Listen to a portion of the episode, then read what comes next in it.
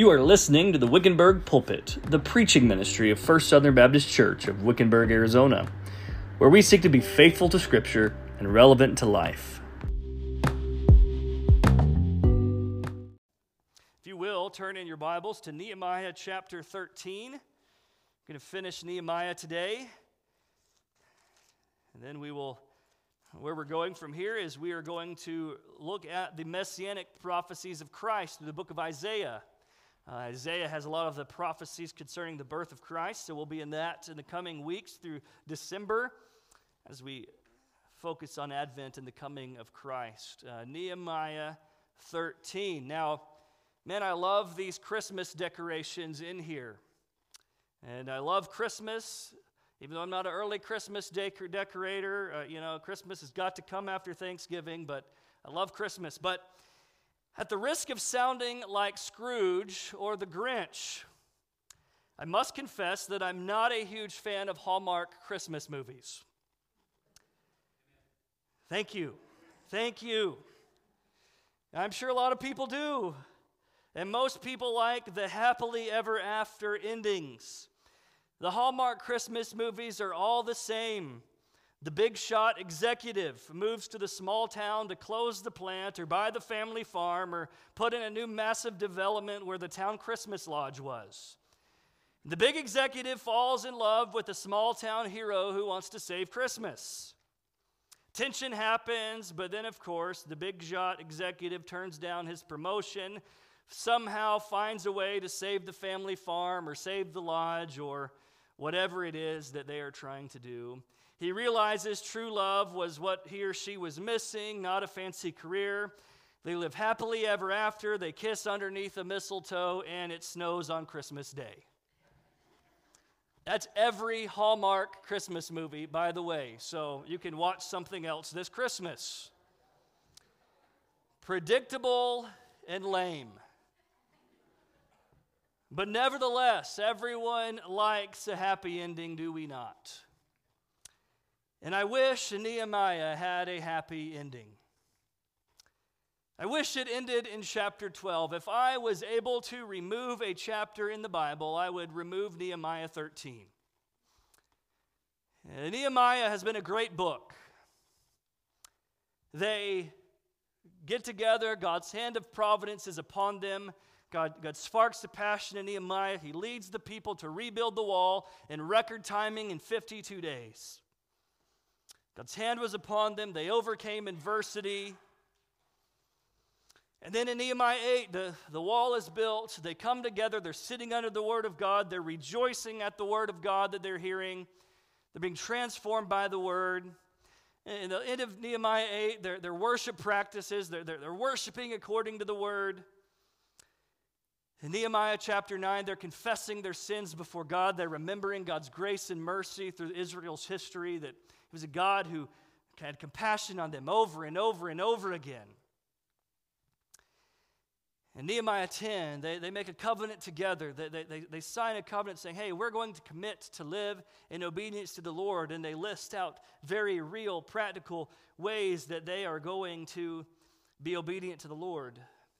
In Nehemiah 11, and 12, we see a hundred, a hundred years of faithfulness of priests and Levites teaching and preaching the word of God. And Nehemiah 12 ends with a, a, a phenomenal worship service where they dedicate the temple. They are rejoicing with great joy.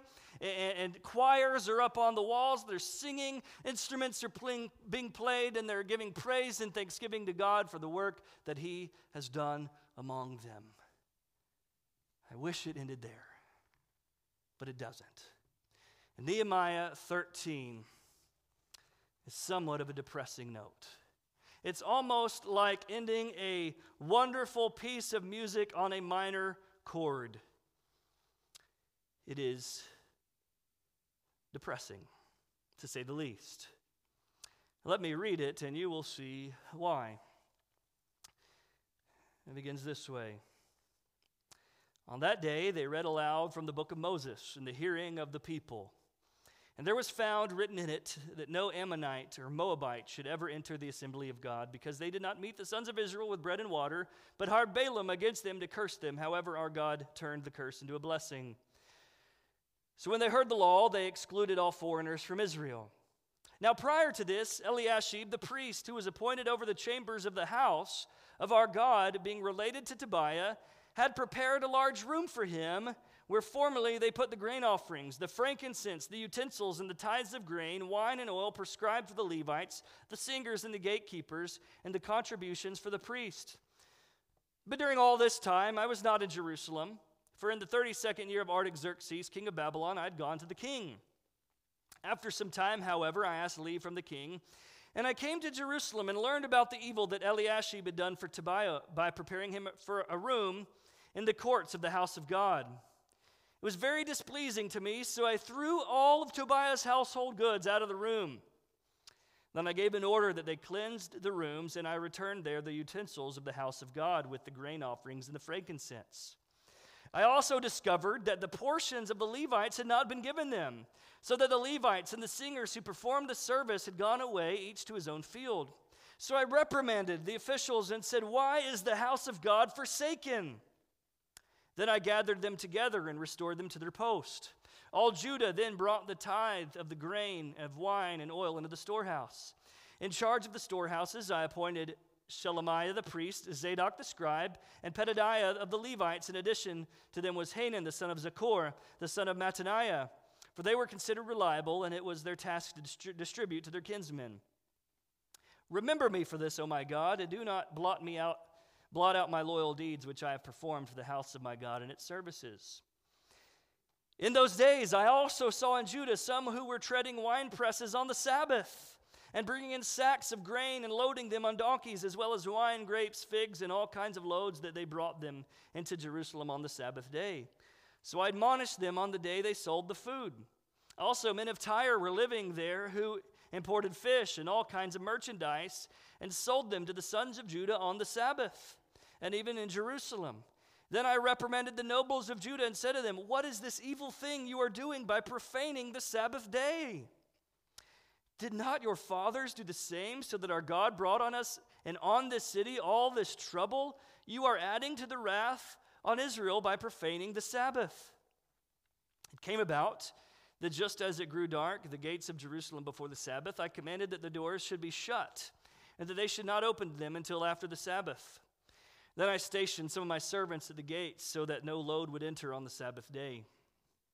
Once or twice, the traders and merchants of every kind of merchandise spent the night outside Jerusalem.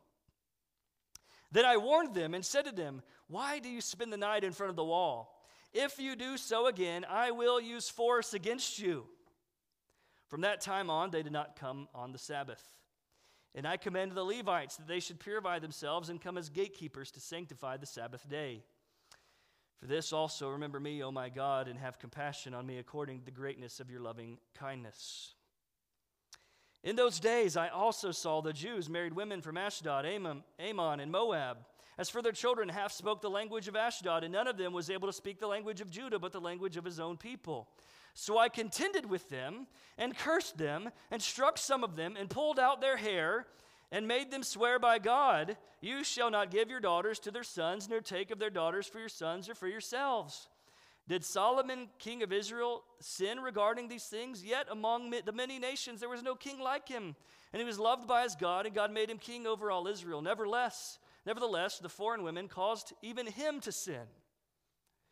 Do we then hear about you that you have committed all of this great evil by acting unfaithfully against our God by marrying foreign women?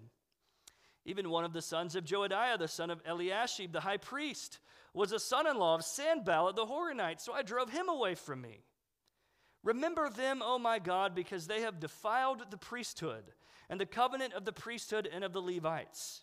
Thus I purified them from everything foreign and appointed duties for the priests and the Levites, each in his task. And I arranged for the supply of wood at appointed times and for the firstfruits. Remember me, O my God, for good. As you can see, this it's a little bit depressing. The people of God had committed in chapter 10 to live in obedience and faithfulness to God and His Word.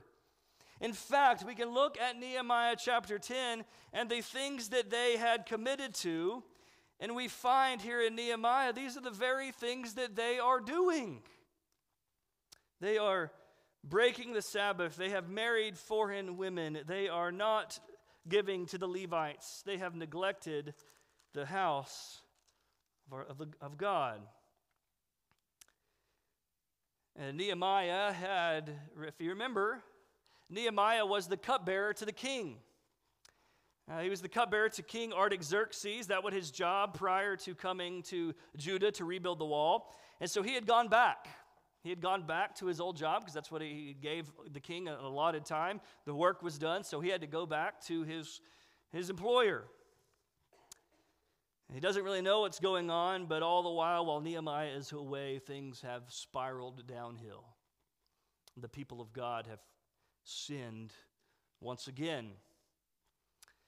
Our main point today is that we must guard the purity of the church and we must remain faithful to God's word.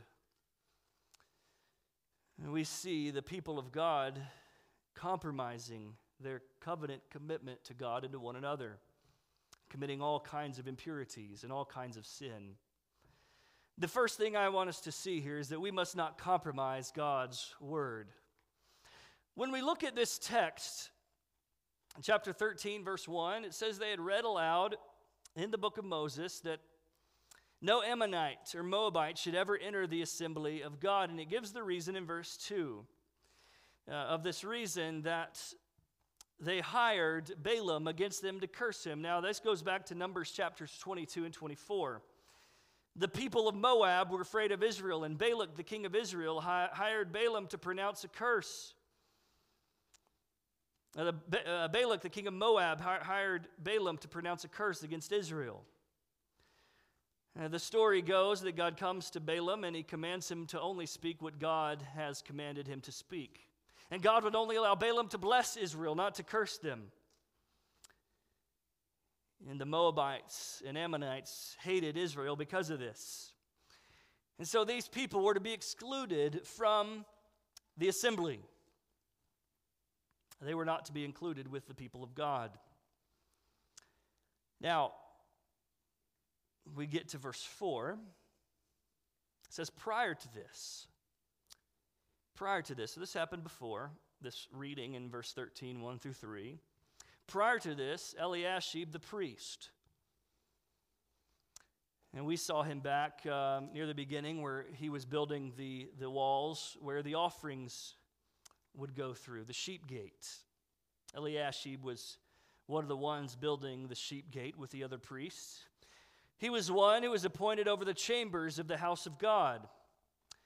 We get a note here that he's related to Tobiah. Now, anybody, if you remember who Tobiah was, Tobiah was one of the enemies of God's people with Sanballat. Sanballat and Tobiah were, were, the ones that, men, opposed Nehemiah. They mocked Nehemiah. They planned to kill Nehemiah. They, they all kinds of things. They were opposed to God and, and his people. Now, what do we know about Tobiah here? If we go back to Nehemiah chapter 2, verse 10, we learn a little bit, we can get a little bit more information about Tobiah if you've forgotten. Nehemiah 2:10, we see Tobiah again. Says, When Sanballat the Horonite and Tobiah the Ammonite. So Tobiah is an Ammonite. And if we notice, the, the Ammonites were to be were to never enter the assembly of God's people. So here, Tobiah is an Ammonite, not supposed to enter the assembly of God's people. Tobiah is one of the enemies of God's people. And his relative, Eliashib, Eliashib the priest, rents him out an apartment in Jerusalem. And not just anywhere in Jerusalem, but in the temple. And not just anywhere in the temple, but the place where the holy things of God were kept. So we have this one who was not supposed to enter the assembly of the people of God, this one who is an enemy of God's people, who is now living in quarters where the holy things of God were kept for worship. This was not good. This was compromise to God's clear word. Says that the book of Moses said that no Ammonite or Moabite should ever enter the assembly of God. And now here Tobiah is, not just entering the assembly, but he's got a studio apartment in the temple where the holy things of God were kept. Now, Nehemiah is not aware of this at this point. So I'm not sure the purpose of Nehemiah's request to the king to go visit Jerusalem again. He had really just gotten back. I can't imagine the king like, Nehemiah, I just gave you a year off, buddy. What, what, you want some more time off? But the king lets him go. And he comes to Jerusalem. He learns about this. And he prepares him a room in the courts of the house of God, there in verse 7. And it says, It was very displeasing to me. Now, notice Nehemiah's response. And we can see a couple of things in here that Nehemiah was, was not happy, right? Here, he takes all of Tobiah's household goods and he throws it out of the room. Man, picture that in your mind. He takes his clothes and his, you know, whatever he had, tosses it out, just cleans out the, cleans out the place. And he orders it to be cleansed, and he returns the utensils of the house of God with the grain offerings and the frankincense. And much like Jesus, when he came into the temple, as Jesus finds the money changers in there, he flips over the tables. He comes into Jerusalem and learns about this evil. He throws out Tobiah's belongings out of the room. The people of God, especially Eliashib the priest, had compromised the word of God. As soon as Nehemiah left, compromise set in. We see this over and over again with Israel. God would deliver them, and they would drift back into disobedience almost immediately. Hebrews 2 1 through 3 says this For this reason, we must pay much closer to what we have heard so that we do not drift away from it. For if through the word spoken through angels proved unalterable, and every transgression and disobedience received a just penalty, how will we escape if we neglect so great a salvation? In church, our tendency is the same as these people in Nehemiah's day. Our tendency is to drift away from God. Our tendency is to drift away from the Word of God. And Hebrews tells us the way that we prevent that drift is to pay attention to what we've heard. Well, what have we heard? We've heard the gospel. To pay attention to the gospel. If we, how can we keep from drifting if we neglect so great a salvation?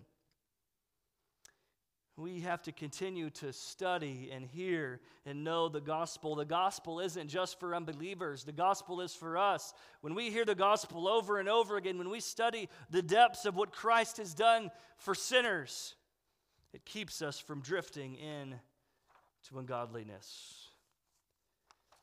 In the church, we must remain faithful and not compromise the Word of God. We saw compromise in Galatians when those in, in Galatia were trying to appease the Judaizers and pursue circumcision as well. We can't compromise the word. May we be people like Nehemiah who guard the purity of the church and the purity of the gospel. Now, it seems like Nehemiah was having a bad day in his response, but this was sacred space. This was an appropriate response of righteous angry, anger. We must act swiftly and seriously when drift and compromise begin to occur within the people of God. If this isn't enough, it continues. So, number two, we must prioritize worship and preaching through our giving. This was the only thing that he saw, and he continues. It says in verse 10 I also discovered that the portions of the Levites had not been given them, so that the Levites and singers who performed the service had gone away, each to his own field. Now, if you remember, back in chapter 12, verse 44 from last week, It says, On that day, men were also appointed over the chambers for the stores, the contributions, the firstfruits, and the tithes to gather into them from the fields of the cities of the portions required by the law for the priests and Levites. For Judah rejoiced over the priests and Levites who served. The previous chapter, at the end of chapter 12, they are rejoicing over the priests and Levites because they're the ones who taught the word to them and they gave and they contributed to their well being and they gave to them. Yet, here in verse 13, and chapter 13, they've stopped doing that. Now, I don't know how long of a period this was.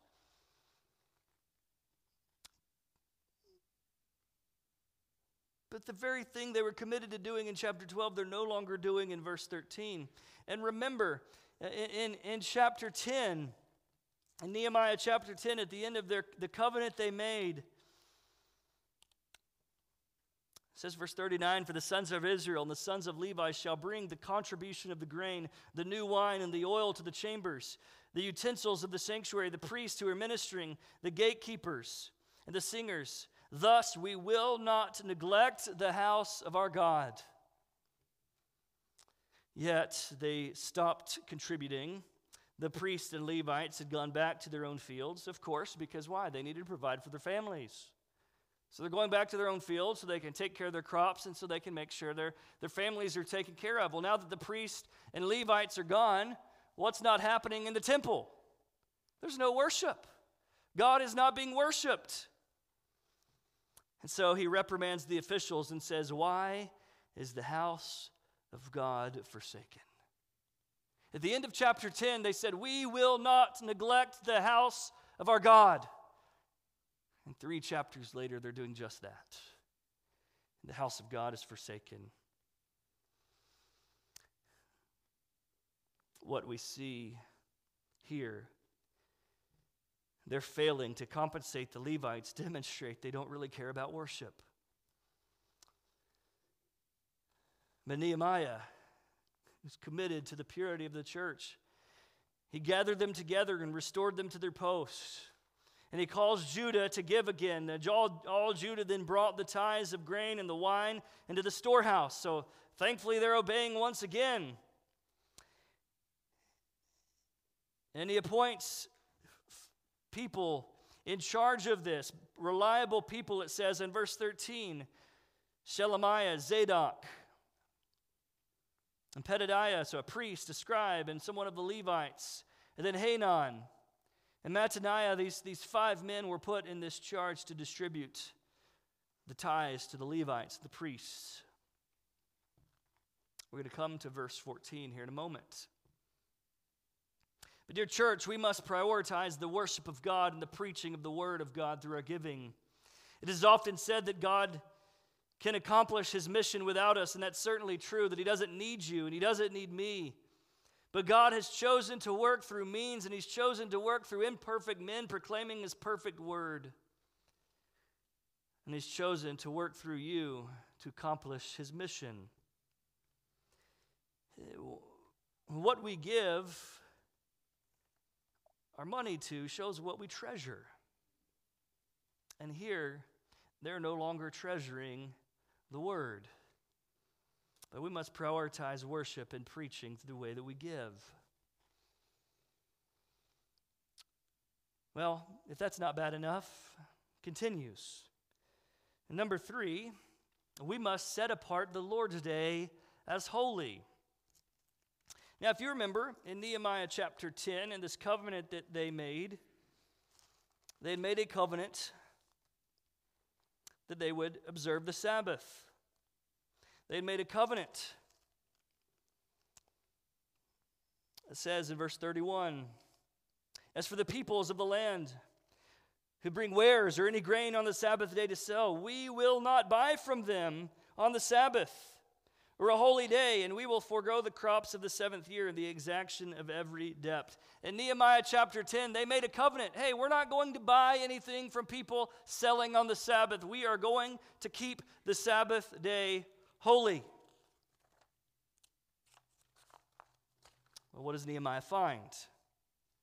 In those days, I saw in Judah some who were treading wine presses on the Sabbath bringing in sacks of grain and loading them on donkeys, as well as wine, grapes, figs, and all kinds of loads.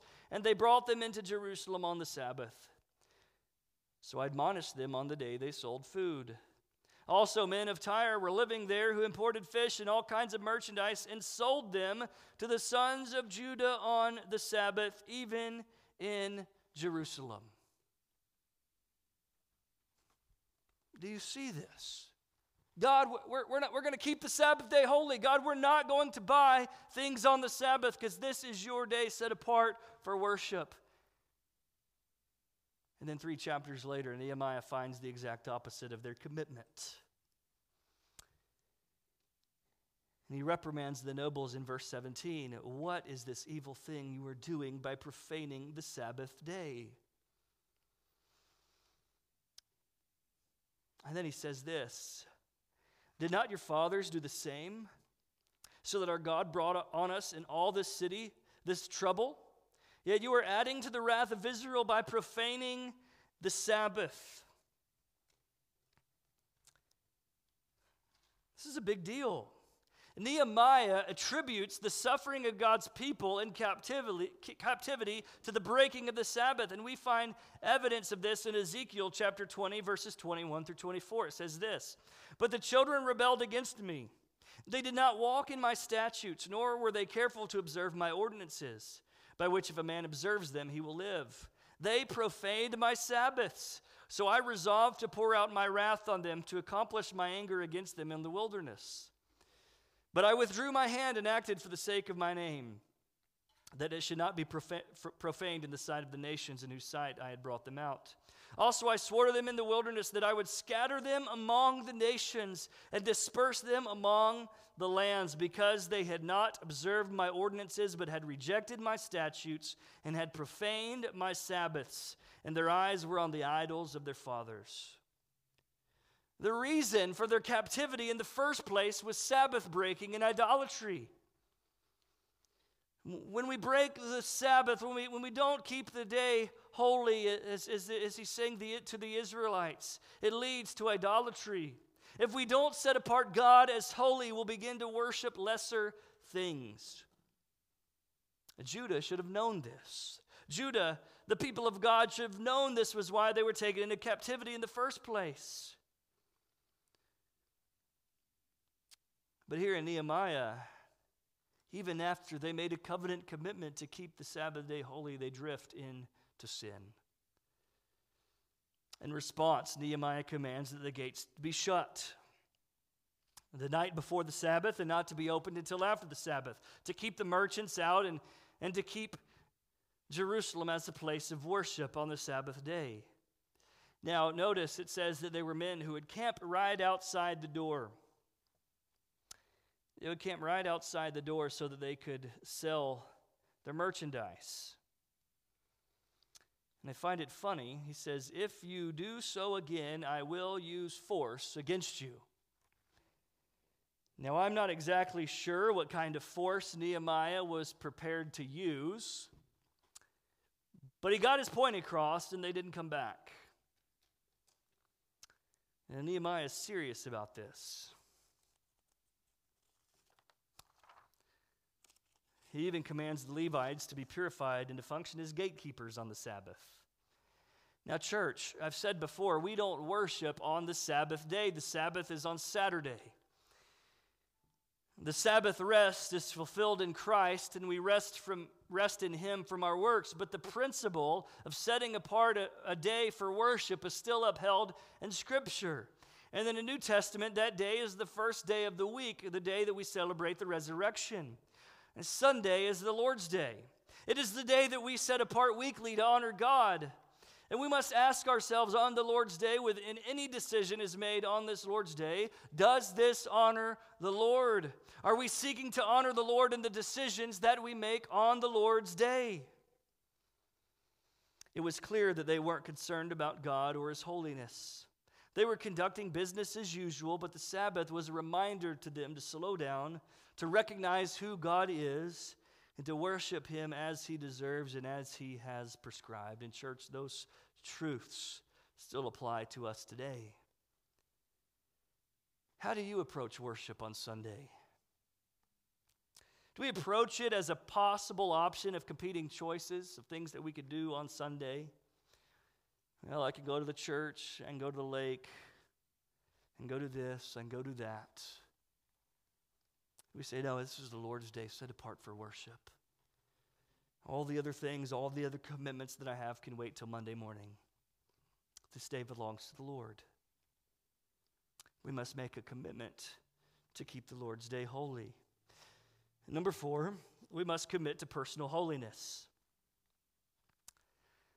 Now remember that no Ammonite or Moabite was supposed to enter the assembly of the people. Now, the reason for this was not because of racial superiority or anything like that, but when false, when other nations would enter into the people of God, the, the people of God would start worshiping their idols. So Nehemiah continues to see the, the downward spiral of sin. Now, go back with me again to chapter 10, to this covenant commitment that they made. In Nehemiah chapter 10 and verse 30, they made this commitment. We're going to obey the Lord. We're going to keep his ordinances in verse 29. In verse 30, specific ways of how they're going to do that. We will not give our daughters to the peoples of the land or take their daughters for our sons. What does Nehemiah find? In verse 23, I saw also, in that day, Jews had married women from Ashdod, Ammon, and Moab. They had married people from the, from the people that were not even supposed to enter the assembly. And their children are becoming like them. Now, when I read this and began studying this, the very next verse in Nehemiah's response was very intriguing to me. So I contended with them and cursed them and struck some of them and pulled out their hair and made them swear by God, You shall not give your daughters to their sons, nor take of their daughters for your sons or for yourselves. Holy moly. What is Nehemiah doing? Nehemiah, did you forget to have your coffee this morning? Nehemiah, like, just take a few minutes what is going on? Is Nehemiah having a bad day?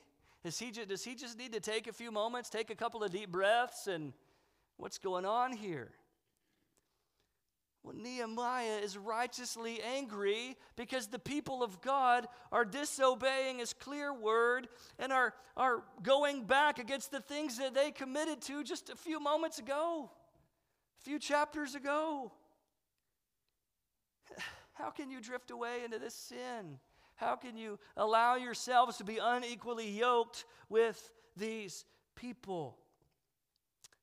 And the problem with this and it was not because Israel was somehow superior to the other nations, but these other nations would cause them to follow into idolatry, to begin worshiping the false gods of the people. And as soon as they started wa- worshiping the false gods of the people, they would then start living contrary to God's word and living lives of disobedience and sin. We kind of get an idea of that in verse 26. Solomon himself, who is the king of Israel, sinned regarding these things. And even so, he was loved by God. But it says, nevertheless, the foreign women caused even him to sin. The foreign women caused even the king of Israel to sin. They begin to worship their gods and begin to sin, live disobedient, live in disobedience to the Lord. But it's not just that the people were doing this. The priests began doing it as well. The ones who were responsible for teaching and preaching the word of God also have compromised in their personal holiness. Verse 28 Even one of the sons of Joadiah, the son of Eliashib, the high priest, was the son in law of Sanballat the Horonite. So I drove him away from me. Remember them, O my God, because they have defiled the priesthood and the covenant of the priesthood and the Levites. This cause should cause us a little bit of fear and trembling. Even those who were the ones teaching and preaching the Word of God were compromising God's clear commands in Scripture and living lives of unholiness. I wish I could say that we don't see that today, but we do. In our age of celebrity pastors, we can see men who fall in great ways. I think even of Scripture, David, a man after God's own heart who sinned with Bathsheba. Now, many of you know who David Platt is. He was um, formerly the pastor at Brook Hills Church in Birmingham, Alabama. Also was formerly the IMB president and, and uh, popular author and, and, and speaker at, at conferences and things of that nature. You probably don't know who the pastor was at Brook Hills before him. His name was Rick Ousley. And I had heard Rick, and Rick was presently at that time the pastor of Brook Hills at the time. I had heard Rick, Rick uh, preach at a Georgia Baptist evangelism conference when I was in college. I was like, man, this guy is good. Uh, I liked hearing him speak. And, and uh, I had heard that he was going to be preaching uh, a revival at a friend of mine's church about an hour from our college campus. And I'm like, man, I am going to go to that. I'm going to go hear Pastor Rick preach the word. And then I find out the day of that the revival was supposed to happen that it got canceled. It seemed a bit bizarre. So did he have a health crisis? Did he have a what's going on? So I got online to look him up and look at what was going on, and man, my mouth dropped. Rick had had an ongoing affair with a woman for the entire duration of his marriage to his wife. I was blown away. This one who I had heard preach the word, this one who I was going to go see at this revival, didn't just have a one night stand or one indiscretionary moment, but had lived in immorality and deception for 20 years, all the while being married to his wife. I wish I could say that this is a one off story, but it's not. Here we see the priests in Scripture, they're defiled. And what a warning to pastors to pursue holiness. Sometimes we could become puffed up like the Pharisees and say, I'm glad that's not me. But, church, the gospel reminds me that there is nothing good in me, and I am who I am by the sheer grace of God. And it will only be His grace that sustains me, enables me to pursue holiness. In our own church covenant, we commit to walk in obedience and holiness, and the church is to be the redeemed people of God who strive to walk in holiness. In 1 Peter, we're called to be holy because God Himself is holy, and we're called to reflect that image. In Hebrews 12 14, we're told to strive for peace with all men and for the holiness without which no one will see the Lord. In Ephesians 1 4, it tells us that God chose us in Him before the foundation of the world. Why? So that we would live a holy life, blameless before Him. Dear church, the mark of a true believer is a life of holiness committed to living a life set apart from the world. The people in Nehemiah's time drifted into worldliness, being influenced by pagan nations. And many Christians today and churches today look nothing different than the world. Dear church, may we commit to living a life set apart, a life of holiness for God's glory. And number five, we will be rewarded by the Lord when we pursue the work of purity in the body of Christ. Church, as it is in Nehemiah's day, it's easy to drift towards ungodliness and compromise. Nehemiah knew where his strength comes from. He knew that it was God's providence that called him to go to Jerusalem to rebuild the wall in the first place. He knew it was God who was answering his prayer. It was not, it's not surprising then what we find in verses 14 and in verses 22 and in verses 31. In verses 14, he says, Remember me for this, O my God, and do not blot out my loyal deeds which I have performed for the house of my God and its services. In verse 22, for this also remember me, O my God, and have compassion on me according to the greatness of your loving kindness. Verse 31 Remember me, O my God, for good. The work at purifying the body of Christ when members are sinning and drifting towards ungodliness is not an easy task. When we look at Nehemiah's response, even the crazy thing of pulling out people's hair, maybe I wouldn't have done that. I don't know how I would have responded. This is hard work. But this is important work that we would purify the people of God.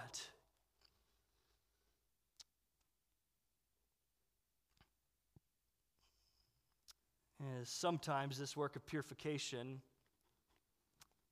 it's not met with applause, it's not met with recognition. Sometimes you're looked at as the bad guy. But God is a God who sees and remembers us.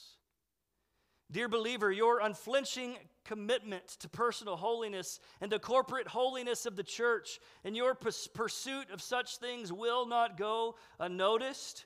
You may not be applauded by men, you may even be hated by some. But God sees you, and God remembers you.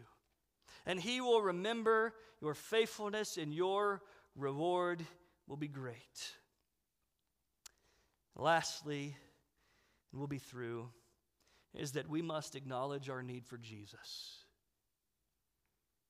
Now, where am I getting this from the text? Well, I'm not. Sort of.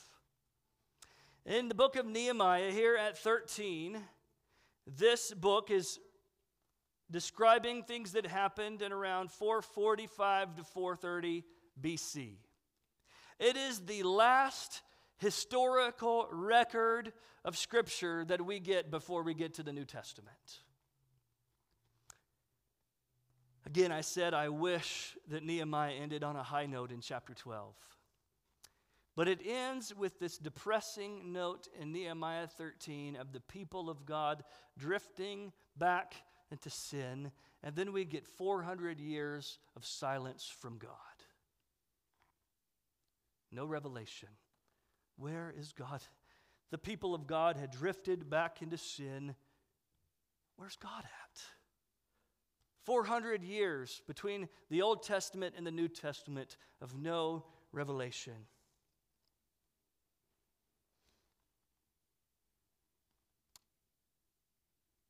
Where's God? And then a baby's born. His name was John. Six months later, his cousin would be born. His cousin was Jesus. And on that Christmas night, a normal night in Bethlehem, in a nasty, smelly manger filled with hay and animal droppings. Joseph and the Virgin Mary, to whom he was betrothed, gave birth to a baby, but not just an ordinary baby. This baby was God in the flesh. This baby who slipped into history on a seemingly ordinary and silent night without fanfare and recognition was the promised Messiah. He was the seed of the woman who would crush the head of the serpent. He was the seed of Abraham, by through whom all nations of the earth would be blessed. He was the one who would hold the scepter from the tribe of Judah. He is the one who would sit on the throne of David forever and ever and rule and reign as our eternal king. This is Jesus. When we come to Nehemiah 13, this depressing end. Although the book of Nehemiah ends here, the story does not end here. Jesus came. And not only was he born and have a cute little story of a manger scene of sheep and shepherds coming, Jesus came, he was born to die.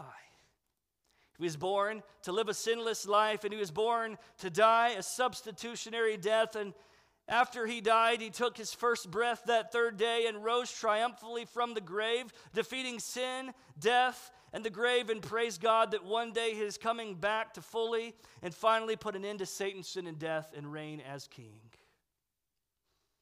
When we see this depressing ending of Nehemiah 13, dear church, it is a reminder to us that we desperately need Jesus. Apart from Christ, we too drift into sin and ungodliness. We need Jesus. And praise God that He has come, that He who was born has died and rose again, and we long with expectation for His triumphant return. Let's pray.